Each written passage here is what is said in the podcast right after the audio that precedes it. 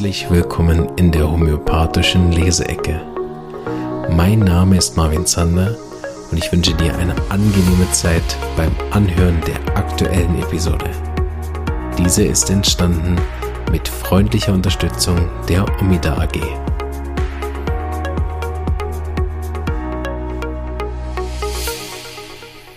Hallo und herzlich willkommen zur äh, Leseecke Nummer 14, glaube ich. Und zwar heute haben wir im Podcast äh, James Teller kennt homöopathische Schätze. Und da fackeln wir gar nicht lang, sondern gehen direkt auf los. Wir hatten das schon mal im Podcast. Und da äh, blättern wir mal.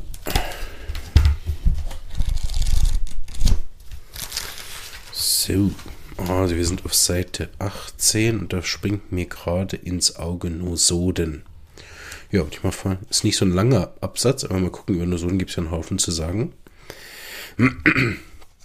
mal schauen, in welchem Überkapitel wir hier sind. Warum ist Krebs unheilbar? Okay, wow. Äh, auch mal eine steile These. Vielleicht lesen wir noch ein bisschen rückwärts.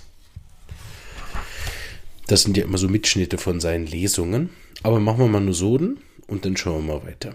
Also, im Großen und Ganzen nimmt die Tendenz, Nosoden zu verschreiben, verschwenderische Ausmaße an. Ich kenne Fälle, in denen Medorinum fälschlicherweise gegeben wurde und versagt hat. Thuja aber eine prompte Heilung bewirkt hätte, da die vorherrschenden Symptome eben für Thuja und nicht für Medorinum sprachen. Ich kenne Fälle, in denen Psorinum wegen der angenommenen Beziehung zur Psora gegeben wurde obwohl Sulfur das angezeigte Mittel gewesen wäre. Es ist ein großer Fehler, für die Miasmen zu entscheiden, anstatt aufgrund der Totalität der Symptome. Ja, Hammer. Äh, und äh, bin ich sofort mit allem einverstanden von ähm, Kent. Das ist etwas, was mir oft aufgefallen ist, was mir auch begehend ist, sogar in der Abschlussprüfung dass ich damit konfrontiert worden bin, weil ich mit dem Jasmin arbeite, dass das ein Konzept wäre, wo ich aufgrund dem Jasmin verschreiben würde und nicht aufgrund des Ähnlichkeitsgesetzes. Ähm, ich habe die große Möglichkeit gehabt, fast fünf Jahre bei Dr. Hughes zu lernen und kann mich also an keinen einzigen Fall in, ähm, erinnern, wo Dr. Hughes nicht aufgrund der Totalität der Symptome verschrieben hätte. Außer, und das sind Ausnahmen, außer es handelt sich tatsächlich um einen Fall, der eine miasmatische Herangehensweise benötigt hat, weil zum Beispiel gar keine klare Symptome vorhanden waren, also asymptomatische Fälle. Ne? Oder wo das Mittelbild überhaupt nicht klar war und man sogenannte Anfangs- oder Eröffnungsmittel benutzt hat, ne? die man unter Umständen auch auf dem Miasmen basieren kann. Gibt auch viele andere Möglichkeiten. Ich habe zum Beispiel ein neues Buch hier, welche Mittel man bei asymptomatischen Fällen benutzen kann. Das bin ich gerade am Studieren. Also das ist auch nicht der einzige Ansatzpunkt, aber wenn man ein klares miasmatisches Bild hat oder einen klaren Auslöser, ne, dann kann man natürlich bei so einem Eröffnungsfall auch dort anfangen. Man muss also nicht ähm, immer zu versuchen, irgendein Minimum irgendwo noch rauszufischen. Entweder zeigt sich das ähnlichste Mittel nach einer Anamnese ähm, oder auch nicht. Und dann braucht es eben andere Tricks. Also, ne, wann immer es eine Totalität der Symptome gegeben hat, auf die man hätte verschreiben können, ähm, hat Dr. Düs das auch gemacht. Und so mache ich das auch in der Praxis. Die Miasmin habe ich an anderer Stelle im Podcast sicher auch schon erwähnt, sind eine Möglichkeit, und zwar eine sehr gute, sehr übersichtliche und wie ich finde, im Gegensatz zu vielen anderen in der Homöopathie, sehr einfache Methode, schnell zu einem geeigneten Mittel oder sagen wir mal, für mich sind viele Arzneien in so Cluster angeordnet. Ich weiß nicht, ob ihr euch das vorstellen könnt, ne? aber es gibt so Mittelgruppierungen, ne? die gewisse Ähnlichkeit miteinander haben. Das heißt, man kommt über eine miasmatische Fallanalyse relativ schnell zum Cluster, das heißt in die Nähe des ähnlichsten homöopathischen Arzneimittels. Genau. ist also vor allen Dingen ein Tool, was man in verschiedenen Bereichen der Homöopathie erfolgreich anwenden kann. Sei das, ähm, ja, also eben bei der Arzneimittelauffindung, sei das in der Kontrolle vom Fall, sei das in der Prognose kann man das benutzen, sei das auch, was ich immer wieder erstaunt bin, wie, wie zielsicher man damit auch äh, Verdachtsdiagnosen bestätigen kann oder Fallverläufe vorhersagen kann. Also die Miasmen sind wirklich ein großartiges Tool, was die volle, den vollen Glanz entfaltet bei der Fallbetreuung über Jahre. Ne?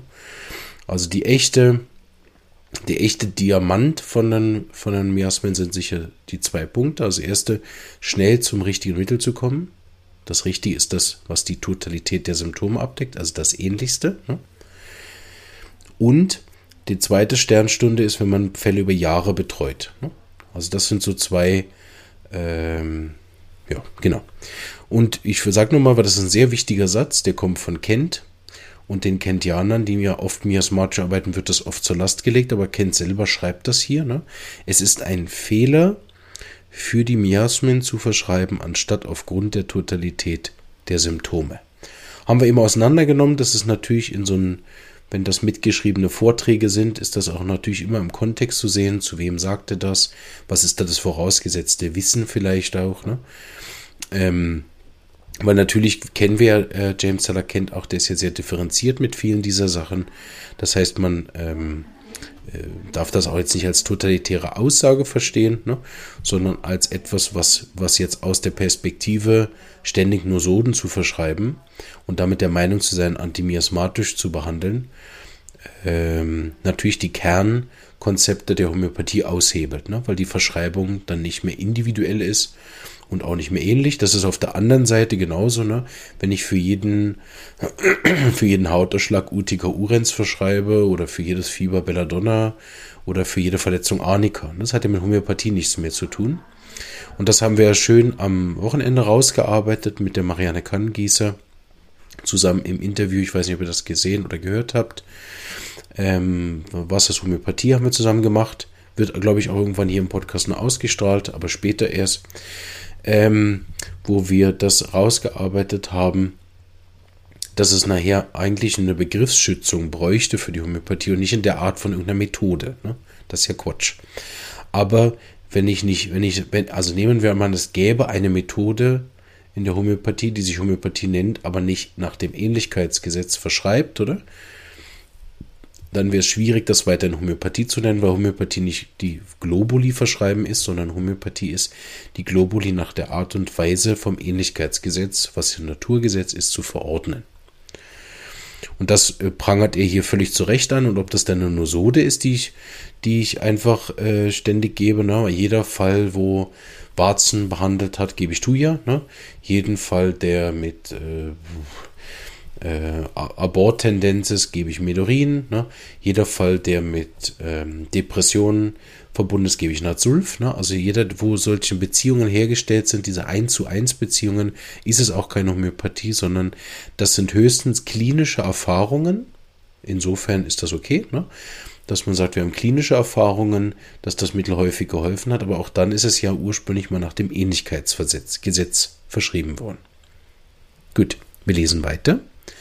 Wenn die Symptome sehr spärlich sind, die Arznei fraglich und der Patient einmal eine Gonorrhoe hatte, seit der es ihm schlecht geht, Gonorrhoe wäre Tripper, so ist ein Versuch mit Medorin sehr vielversprechend. Sehr gut, also wir hätten einfach weiterlesen können. Hier ist das, was ich genau gesagt habe. Also, habe ja vorher erwähnt, ne, manchmal hat man so Fälle, die kein klares Minimum rausbringen. Oder kann man natürlich auch sich streiten oder ich kenne es nicht. Es gibt ja kaum jemanden, der alle verfügbaren Arzneien kennt. Oder auch, man kann ja auch nicht viele repertorisieren. Ne? Oder nicht alle repertorisieren. Ne? Ähm, so hat man sozusagen einen Fall mit wenig Symptomen oder unklaren und man hat in der Patientenanamnese einen Hinweis auf irgendeine ähm, wichtige Erkrankung, in dem Fall Trippe. Ne? So ist es ein Versuch mit Menurin äh, zu arbeiten. Es ist gleichsam angebracht, es mit Syphilinum zu probieren, wenn Syphilis in der Vorgeschichte auftaucht und es dem Patienten an Symptomen mangelt. Wir müssen darüber erhaben sein, nur aufgrund der Miasmen zu verschreiben, da wir sowohl die Miasmen als auch die Symptome im Augen behalten müssen. Die Arzneien, die zur Totalität der Symptome passen, müssen auch das dazugehörige Miasma heilen können. Das ist auch meine Erfahrung. Das war auch meine Antwort in der Abschlussprüfung. Das ähnlichste Mittel wenn es wirklich ganzheitlich verschrieben ist. Ne? Ich meine, kann ja sagen, ja, der hat Fieber mit Schwitzen und Kopfschmerzen, das ist Belladonna, das ist ähnlich. Wenn der das aber immer wieder hat und wenn der nicht die typischen Gemütssymptome von Belladonna dazu hat, dann ist Belladonna maximal in der Lage, die körperlichen Symptome ähnlich zu sein, ist aber nicht zum ganzen Fall ähnlich. Das heißt, der das Mittel ist nicht ähnlich zum Menschen, ne, sondern wenn überhaupt zu seinen Symptomen. Und das ist keine Homöopathie. Ne.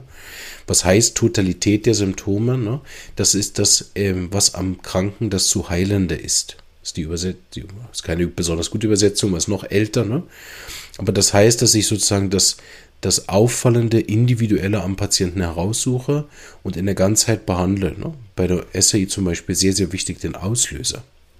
Und das vielleicht auch noch als Ergänzung, ne, wenn er sagt, ja, bei Tripper kann man mit Medoren anfangen, bei Syphilis mit Syphilinum, dann ist es wichtig zum Beispiel zu wissen, an der SAI gibt es ja Rubriken für das, ne, Folge von entweder Syphilis oder Folge von unterdrückter Syphilis.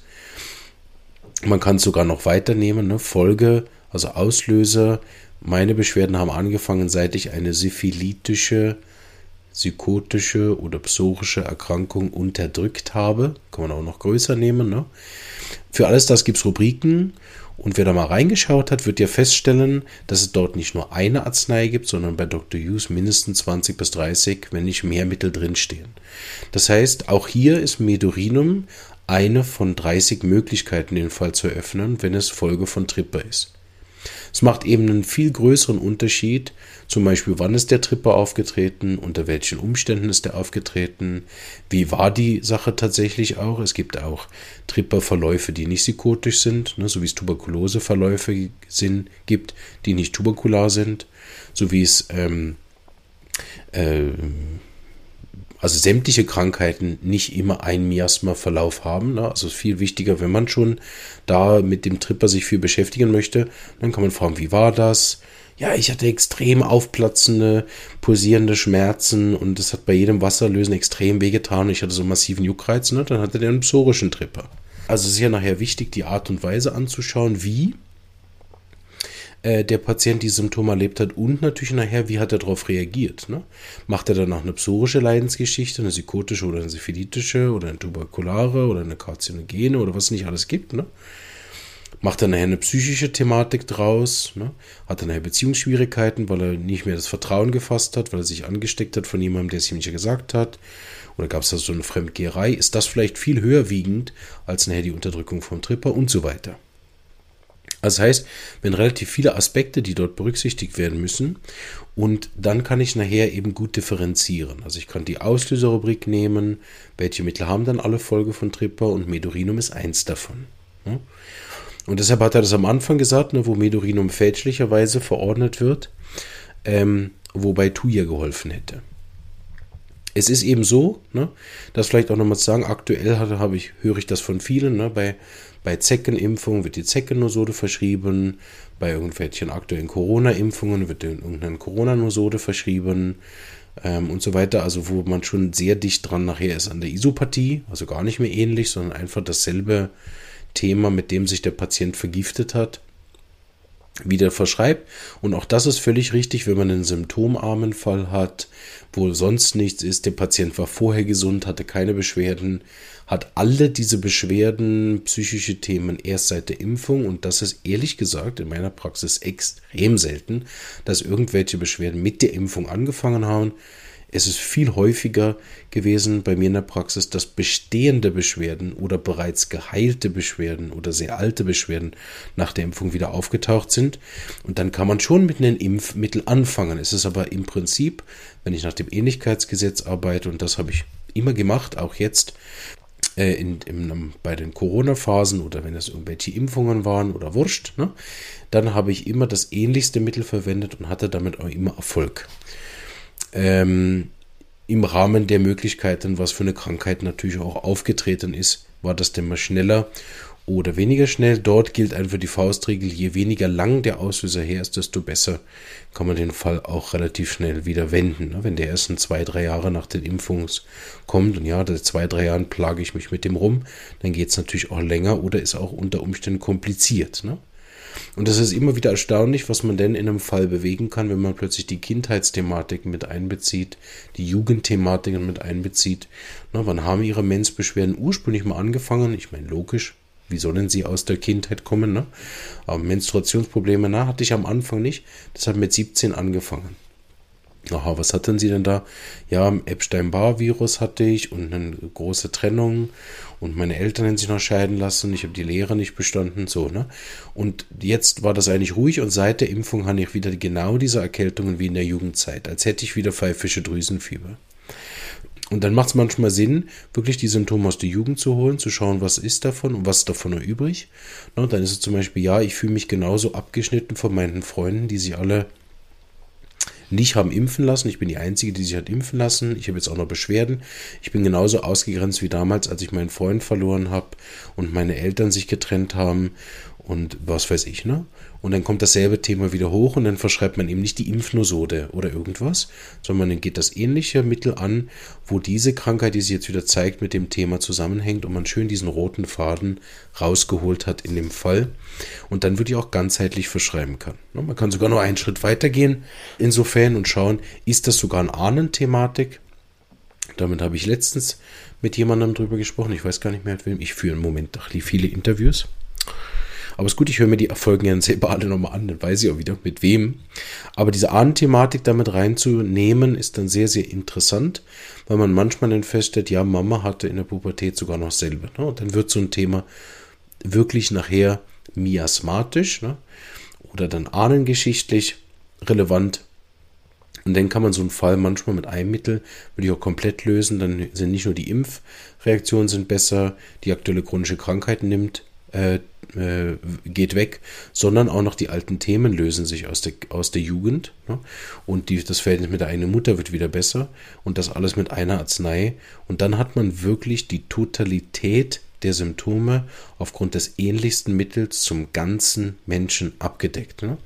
Das ist unglaublich schwierig, dazu muss man auch sehr, sehr viele Mittel kennen und man muss natürlich auch sehr, sehr viele Mittel kennen in der Tiefe, wie sie nachher auch verordnet werden können. Ne? Also wenn ich nicht weiß, welche Arzneimittel denn wirken auf die Verstrickung mit der Mutter, der eigenen Pubertät und auf Kummer, Liebesverlust mit Epstein-Barr-Virus. Ne? Wenn ich die Mittel dafür nicht kenne, kann ich sie auch nicht verschreiben. Also ich muss die kennen, es muss sie geben, ich muss sie verfügbar haben, ich muss irgendwie drauf kommen und ich muss sie dann noch von den anderen Mitteln differenzieren können. Was ist der Unterschied zwischen Iodum, Calcium, Phosphoricum in dem Zustand? Was ist der Unterschied mit Natrium und Ignatia in dem Zustand? Was ist der Unterschied mit Silicea und Thuja in solchem Zustand? Was braucht, was ist wichtig, wenn man so einen Zustand hat, die ganzen Bariumsalze zu unterscheiden, die ganzen Calciumverbindungen zu unterscheiden, wie, wie könnte Lück sich in dem Thema zeigen ne? und so weiter. Und auch natürlich Medorin könnte ein Mittel sein für das. Also da ähm, gebe ich Kent ganz recht. Es ist aus vielerlei Hinsicht falsch, Mittel zu verschreiben wegen irgendeiner Indikation. Ne? Ähm, sondern man sollte sich immer an die zwei Sachen halten, die Totalität der Symptome und dass es eben zum ähm, ganzen Menschen im Prinzip passt und wenn man aber diese Ausnahme hat, dass man asymptomatische Fälle hat oder wenig Symptome oder ein unklares Bild, dann kann man sich mit solchen Hilfsmitteln temporär behelfen. Man muss sich aber dann auch bewusst sein. Ich habe das in der Anfangszeit immer mal wieder falsch gemacht dass ich nicht wusste, welches Mittel soll ich anfangen. Ich habe kein klares Bild gehabt. Als Anfänger hat man das auch nicht so häufig.